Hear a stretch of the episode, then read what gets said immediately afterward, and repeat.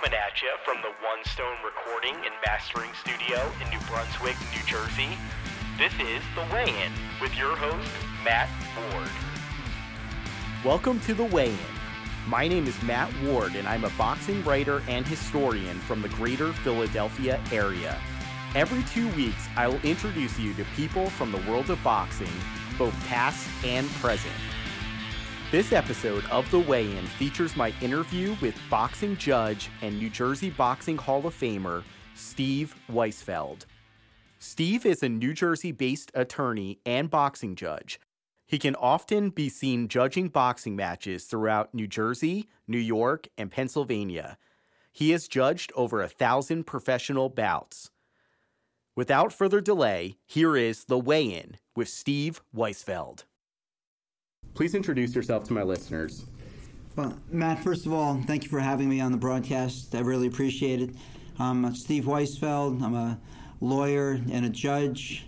By uh, lawyer, I mean I'm a commercial real estate attorney in Montvale, New Jersey. I've been doing that for over 20 years with the law firm of Beattie Padovano, and probably of more interest to your listeners, I'm also a, uh, a boxing judge, and I became a uh, professional boxing judge back in, in 1991. I did amateur fights uh, from 1986 to 1991, and I also have a lot of uh, New Jersey ties.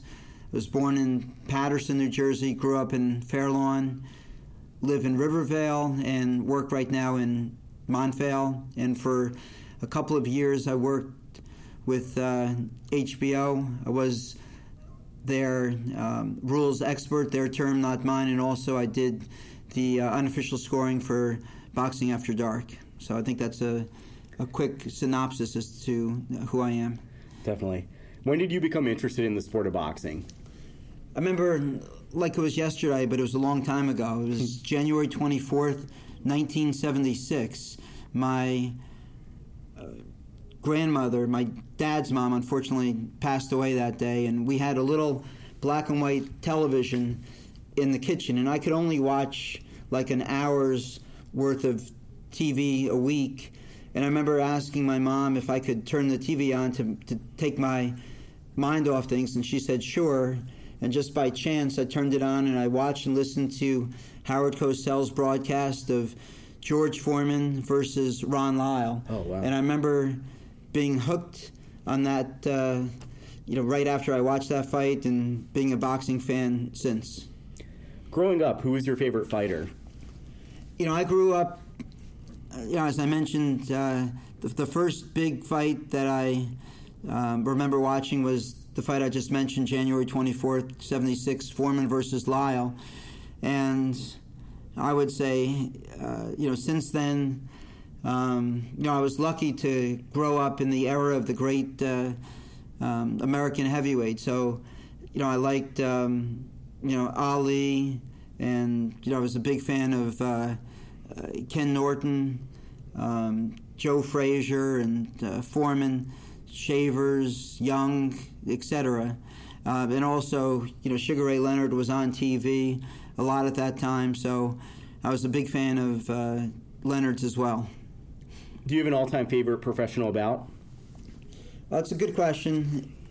I'd say probably the um, the Foreman Lyle fight, but mm-hmm. something that uh, I guess is a little more recent. Um, Leonard versus Hagler was a great fight. I remember the excitement um, in the couple months leading up to that fight and, and watching that fight. Uh, I watched that fight in, in law school. About 20 people were crowded into a, a little dorm room. um, and also, you know, I watched uh, another fight, probably uh, Corrales versus Castillo. Mm. Um, was just an amazing, exciting fight. I wasn't there, but just as an as a fan, I um, I love that fight as well. What was your first job in boxing? Well, after uh, I became a boxing fan in 1976, I made an acquaintance with uh, a guy who um, worked in Paterson, New Jersey, and he had a store called Mr. Collector, and his name was Stu Levine.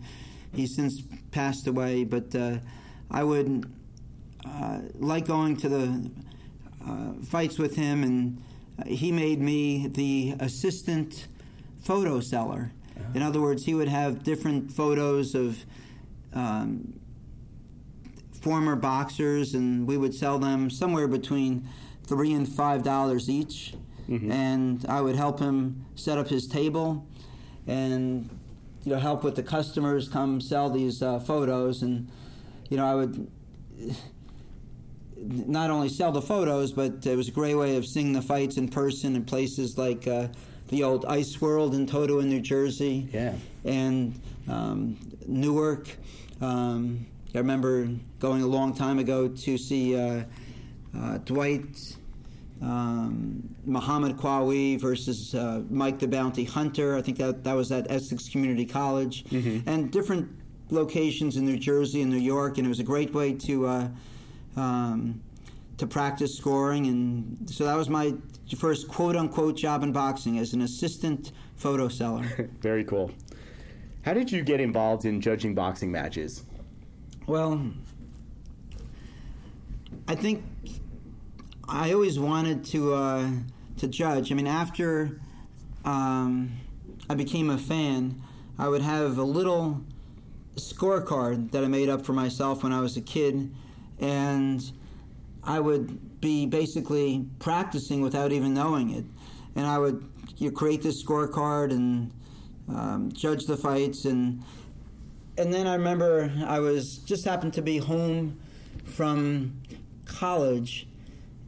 It was 1986, and I got something in the mail um, from USA Boxing out in Colorado, and that was information as to where I could take the uh, the test. And it turned out that I could take the test uh, the next day in Jersey City, I believe. So I went downstairs and I crammed. I went through all of the rules and I took the test and I passed. And I became qualified to be an amateur boxing judge. And you know that's just the first step in the process. And then I would I would be an amateur apprentice, which meant that I would go to the amateur bouts you know, unofficially score them, and then after a while they put me in to become an actual amateur boxing judge, and I, I love doing that, and I did that for, you know, five years, um, until, I guess 1990, 1991, and then I did the apprenticeship program to become a pro judge, both in um, New Jersey with uh, Commissioner Larry Hazzard. I would have to go to every single fight in New Jersey for a period of about uh, one year, unofficially score the fights, and sometimes I would come back at about two or three in the morning. Uh, but I would love doing that. And then I remember um, that uh, um, one of the judges got uh, stuck in traffic, and my one-year apprenticeship in New Jersey was shortened by by a couple months. But um, yeah, I also had a similar experience in, in New York where I would go to every fight in New York, and my first pro show in New York was September 20th, um, 1991.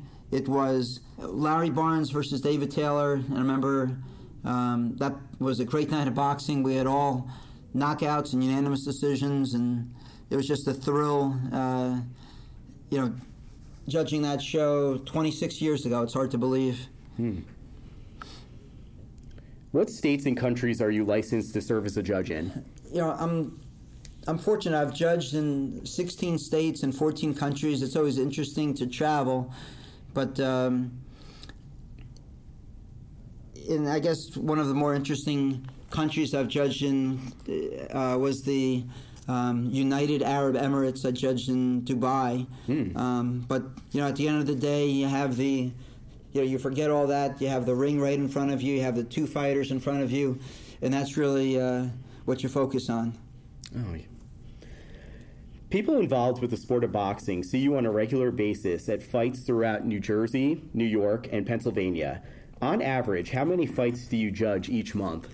I'd say on average, and it depends. It could be feast or famine. There could be you know entire month or few months where I'm not judging you know any fights, and other times maybe you have two or three shows a week. But that's uh, I'd say on average, I probably judge maybe two cards every month, and you know I like to work um, you know, not not only the large shows, but um, the small shows also, because every fight is a championship fight to that fighter. Mm-hmm. So it's it's more than uh, than just uh, we hear the phrase staying sharp, but I mean we have to be on for every single round and every fight, and you know I think it's good to. Uh,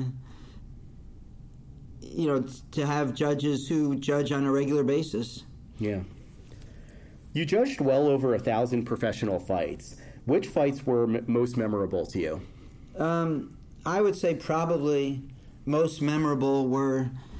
Um, can I give you a few? Yeah, absolutely. So I'd say probably most memorable because of what happened in the ring and outside of the ring was uh, Bowe Golota won at um, Madison Square Garden, and I was also fortunate to, to judge the second fight also, which had a similar ending but no riots outside of the ring. But those were um, two extremely memorable fights, and I, I think that people don't give Riddick Bowe enough credit for sticking with it, for absorbing a tremendous amount of punishment, and for um, you know winning both of those fights. Yeah.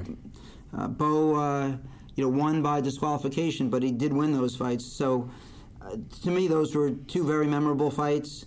Uh, also, I would have to say um, Robinson versus uh, Gatti one, um, Gatti versus Ward one. Uh, James Toney versus Jirov, I think, was an amazing fight, and and to me, uh, Lopez versus Petelo. It's probably a fight that not too many people have heard of, but you know that was interesting for two reasons. One, it was Ricardo Lopez's last fight, and two, it was also the last fight that Arthur Mercante Sr. refereed. So, Oh, wow. it- so to me, being a judge at that fight, that was uh, was very interesting. And you know, I mentioned before Bowe Golota won, and somebody said to me recently, you know, you're the only uh, you know living official from that fight. Unfortunately, the uh, the other two judges have passed away, and the referee, who was a, a great friend of mine, Wayne Kelly, unfortunately passed away also. Yeah. So, um, it was an honor, you know, doing you know, all those fights. What do you consider the biggest fight that you judged during your career? Oh, that's hard to tell. Yeah, I think anytime you judge a heavyweight championship fight, that's a big fight because you you have associated with that the, phrase "I'm the baddest man in the planet." But in terms of the biggest fight, I would have to pick Pacquiao Marquez four because that was a fight with two great fighters, and it turned out to be a great fight with a surprise ending. Yeah. Um, so, you know, to me, that, that's the uh, quote unquote biggest fight that I've judged. Cool. At times, boxing judges are the target of angry fans and analysts. What do you think are the causes of bad decisions? I, I say this only uh, half joking. I'd say the commentators, um, because uh, some commentators, not all, but some commentators, um, may not have a purely boxing background, and they may be talking about a hundred other things rather than focus on on scoring. So they may be talking about a fighter's background or a fighter's family or telling stories, and you really have to focus hundred percent of, of your uh, concentration on scoring. And I think sometimes fans can get misled and think that there's a bad decision, a quote unquote bad decision, when there's not a bad decision. So I would say a lot of that has to do with uh, the commentators. However, you know, certainly there are bad decisions. Um, There was a uh, show, HBO Real Sports, where they talked about baseball umpires last year, and they said that baseball umpires made last year 33,000 mistakes. Now, most of those mistakes were in the ball strike uh, call, but how many mistakes do uh, boxing judges make? You know, so I think we do make mistakes, and we have to try to figure out why we make the mistakes. Do we make the mistake because we're not concentrating? Do we uh, are we confused about the the ten point must system? Um, are we taking into account factors that maybe shouldn't be taken into account? For example, obviously, we should not take into account cuts, who the champion is, where the fighters are from, um, who the favorite is. Those are irrelevant factors. Mm-hmm. But to answer your question, I would probably have to say that maybe one judge favors a boxer and the other judge favors a puncher, or maybe one judge favors um, headshots and the other favors the body shots, or maybe one judge favors the number of punches, or another judge favors the impact or the effect of the punch. So I would say that in terms of quote unquote bad decisions, you know, maybe we're just not on the same page in terms of um, those factors. And it's hard to get on the same page because you can go to seminars and sometimes a, a close round is a close round and there's no mathematical formula that says that five jabs equals one hard shot or, or four jabs equals a hard shot. You just have to do what you think is best based upon your experience, what you think is fair, mm-hmm. and the collective experience of, of judges. And I think that's why it's important that judges have to talk to one another to try to eliminate, or if not eliminate, because nobody's perfect, at least lessen bad decisions. Um, so I'd say that's probably, you know, the, number one reason. We have to try to um, be more objective in our scores and um, try to reach a consensus in, in doing what's right to the fighters for the fighters. Great points. In 2013, you worked for HBO Boxing as a ringside commentator and unofficial scorer for televised bouts. What was this experience like for you? I, think it was great in um, both respects. The people at HBO were amazing. I, I was really impressed with them. And also, you know, I realized that, uh, you know, it's not easy, as I said, being the unofficial scorer. I think between the two of us, uh, Harold Lederman and I have uh, judged maybe 2,036 fights for HBO. Maybe Harold did 2,000 and I did 36. But uh, seriously, um, you know, I enjoyed being the unofficial scoring for Boxing After Dark. But in terms of what I mentioned before, being the um, the quote unquote rules expert, mm-hmm. I also learned a lot about the sport. You know, not only did I have to learn the 13 unified rules, and um, you know, by the way, the, the ABC I think is doing a great job in terms of continually updating the uh, the unified rules. Um, but I also had to learn the unwritten rules, which um, written rules were not enforced, who enforces them. Is it the um, uh, the commission or the doctor or the referee?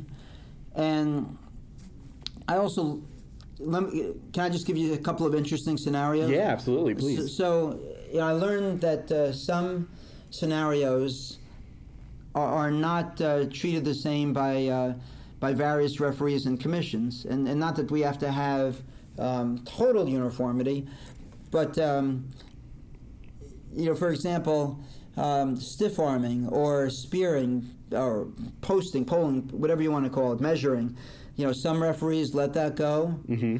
Others say it's a foul. Um, you also have a fighter, for example, hitting with uh, both hands at the same time. Pacquiao versus Clottey or Pascal um, did that against Bute. Should that be legal or illegal? Um, what happens when is a boxer when he's against the ropes? When is he considered down? Is he considered down when he's helpless against the ropes or when the ropes keep him up? It could depend upon the referee. It could depend upon the specific rules in the jurisdiction. When is the um, boxer considered up after a knockdown? Is he up when no part of his body except the soles of his feet are on the canvas, or is he up when he's in a position and condition to continue? Mm-hmm. Um, what happens if a boxer you know, hits his opponent before the fight, briefly before the fight, or after the fight. It, it could ref, could the referee take a point away? For example, I think um, Zab Judah hit Baldomir in the thigh. Um, the referee in that case um, didn't take a point away, but could he have taken a point away? Um, and you have different scenarios, like uh, um, let's say that the the fan man hurt Holyfield or hurt Bowe. Yeah. What would have been the result? Would that have definitely would that have been treated the same as an accidental foul? It wasn't a foul, but it, mm-hmm. so you know different scenarios and and just when somebody just when you think you've seen everything in boxing, something new comes up. So I I think it was a great experience. You know, learning the rules, being the unofficial scorer, and I got to meet some great people. Cool. Very cool. What advice would you give to someone who wants to become a boxing judge? Well, first of all, I would say you have to, you know, love the sport and you have to give it 100%. And you also have to practice. And practice doesn't always make perfect. You have to practice in the right way. Uh, for example, you know, I could be practicing, say, um, push ups all the time, but doesn't mean that I'm doing the push ups the right way. You know, you should practice with other people and speak with other judges about how a particular round should be scored. I, I try to practice all the time with, with other judges. That's that's one thing. And in terms of um, you're asking about wanting to become a boxing judge, I guess uh, I think it's also important for uh, new judges to be ABC certified. And um, if I could just give a little plug, um, Sure. you, people can go on the website abcboxing.com and I'm giving a, uh, a seminar on judging the fights July 22nd at Mohegan Sun. Somebody else is giving a seminar on uh, MMA. Somebody's giving a seminar on uh, being a boxing referee July 23rd. So I, I think, you know, go to the seminar, um, practice, uh, become certified, and, and speak with other officials. Cool. We'll make sure to uh, share the information about those seminars too with this posting of this episode. Okay, great. Thank you. Sure. How do you balance your work as an attorney and boxing judge? Oh, that's a good question. Um, I have to thank the uh, managing partner of the firm for allowing me to to judge, especially um, during the week. But you know, most of the fights, as you know, are on the weekends, uh, Saturday night or Friday night, and um, you know, I do commercial leasing, so a lot of the times, even when I'm away, you know, I could take the the lease or the purchase agreement with me, and you know, I don't have to be in court, so there's not as much of a conflict. So, I would say um, having a great boss helps a lot. Oh, cool.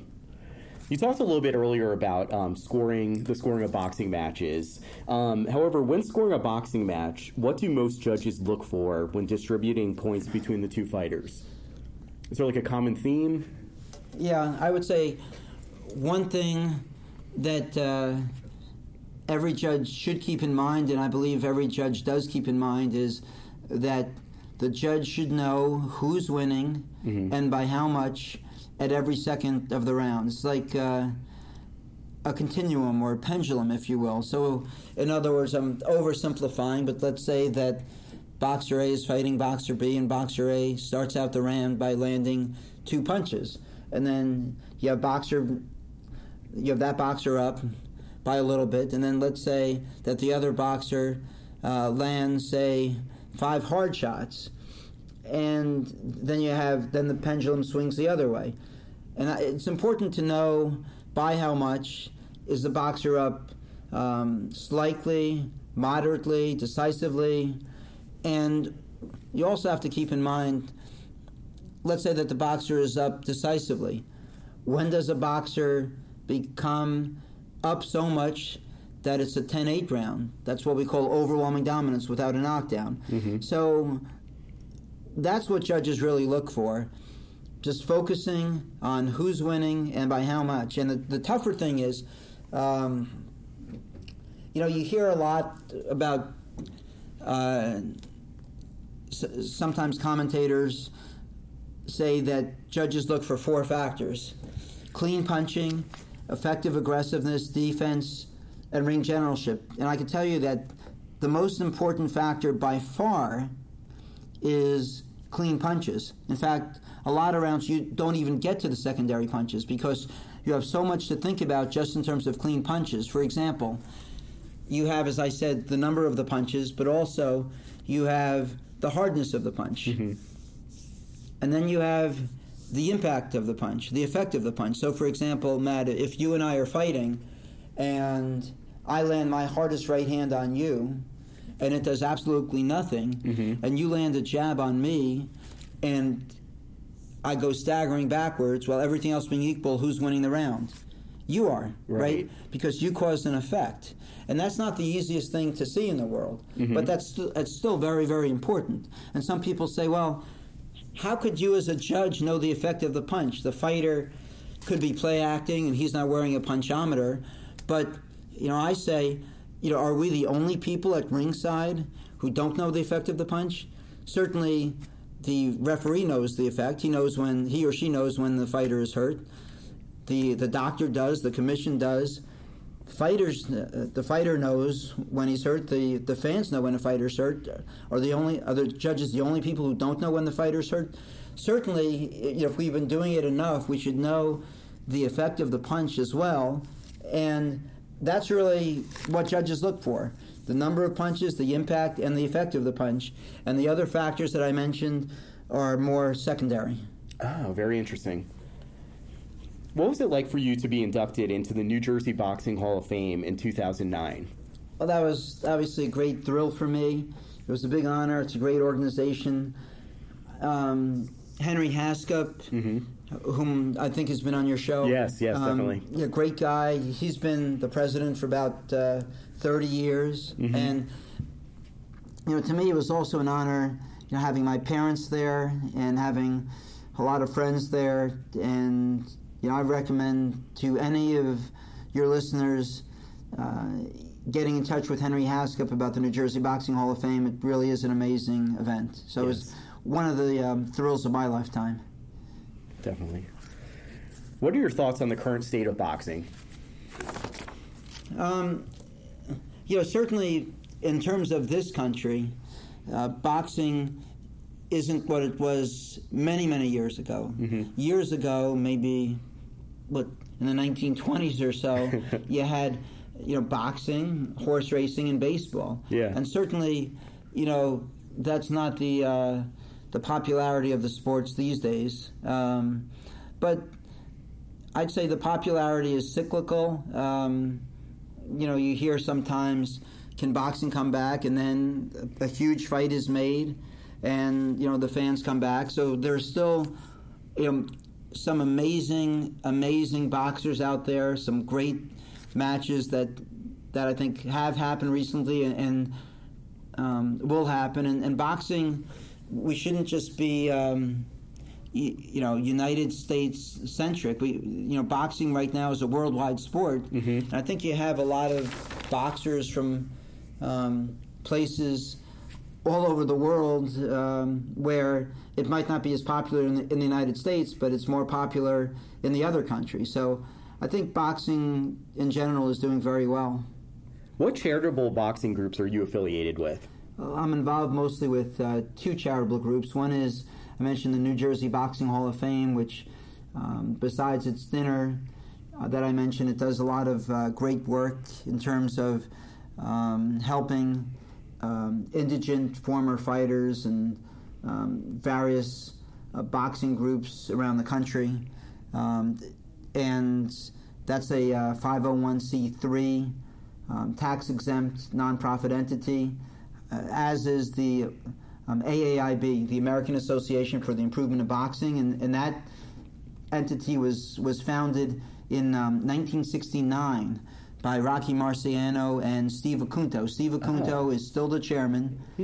He just turned 100 years old Wow. and he's still the chairman. And over the last four years, we've given over $100,000 to um, amateur boxers to attend college. Nobody on the board takes a dime, but uh, the money goes directly to the colleges, and you know, I, I know how tough it is because my my daughter um, goes to college now, so you know she she's um, working to raise a little money also, um, full time college student. So it's very very tough for the the amateur boxer because you know you hear about football scholarships and basketball scholarships, but where really the boxing scholarship? So you know, part of the mission of the AIB was to fill in the gap and uh, you know make it easier for the, the amateur boxer to do whatever uh, he or she wants. So I think both of those organizations are very worthwhile. Yeah, they sound like great organizations. Is there anything else you'd like to say to my listeners? Well, I guess I would probably say that uh, you know when you're watching a fight on TV,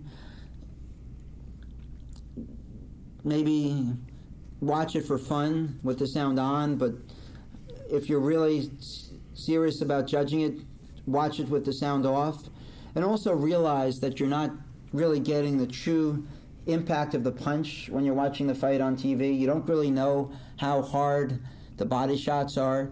Maybe the fighter landed a body shot that's going to stay with the other fighter for a few rounds, or, or might be the beginning of the end, and that might not come across on uh, on television. Um, and also, when you're uh, judging a judge, try to judge. Um, maybe try to find out how the judge judges each round. Um, so, for example, you and I, Matt, may be scoring a fight 95 95, mm-hmm. and somebody at home say, well, might say, all the judges are in total agreement. Now, it could be you and I are in total disagreement because you could have the first five rounds for fighter A, and I could have the first five rounds for fighter B. Right, right. So, I would say it's important to see how the judge judges a particular round, and, and similarly, you might uh, you might also hear that one judge has it say 99 91 and you could say well how could that judge have it so one-sided but remember we're judging one round at a time every round is judged as an individual fight so it could be that the judge wins the first round by a, a, small margin, the second round by a small margin, the third round by a small margin, the fourth round by an even smaller margin. Well, guess what? Uh, it's four zip at that point. Mm-hmm. So each round has to be judged as if it's an individ- individual fight. So sometimes you can't, you know, the, the overall or final scores may be misleading. And I guess finally, when you're judging the round, I would say use the terms that I talked about before. You know, put 10 9 close. Could that round in your mind have gone either way?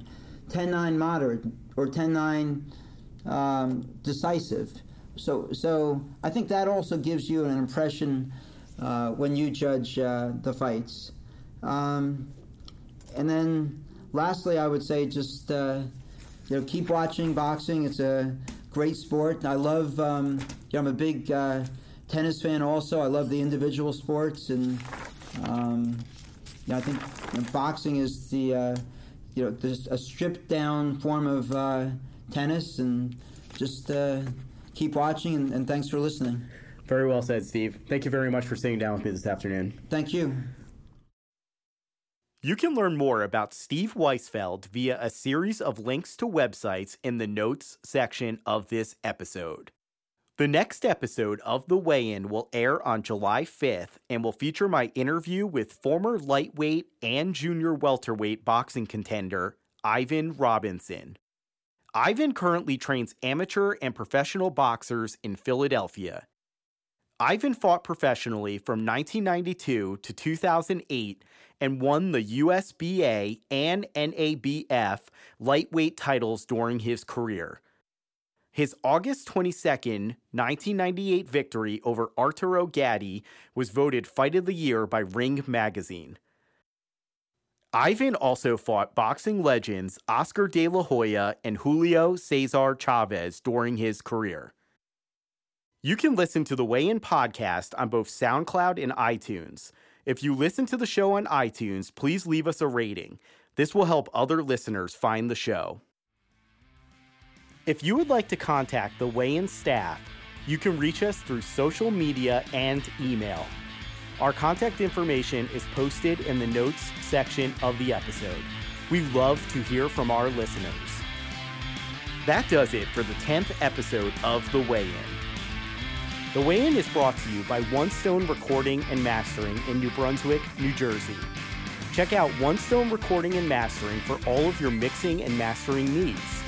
Go to onestonerecording.com slash the weigh-in and receive 10% off your first session. Special thanks to Steve Weisfeld and you, the listeners, for being a part of our 10th episode. You can now be like our friend JP Favera and support The Weigh In on Patreon. You can support us for as little as $1 a month. Your pledge will go directly towards travel expenses and studio fees. Thank you again, JP, for being a part of our team. I hope the weather in Florida is great. Until next time, I'm Matt Ward, and this is The Weigh In.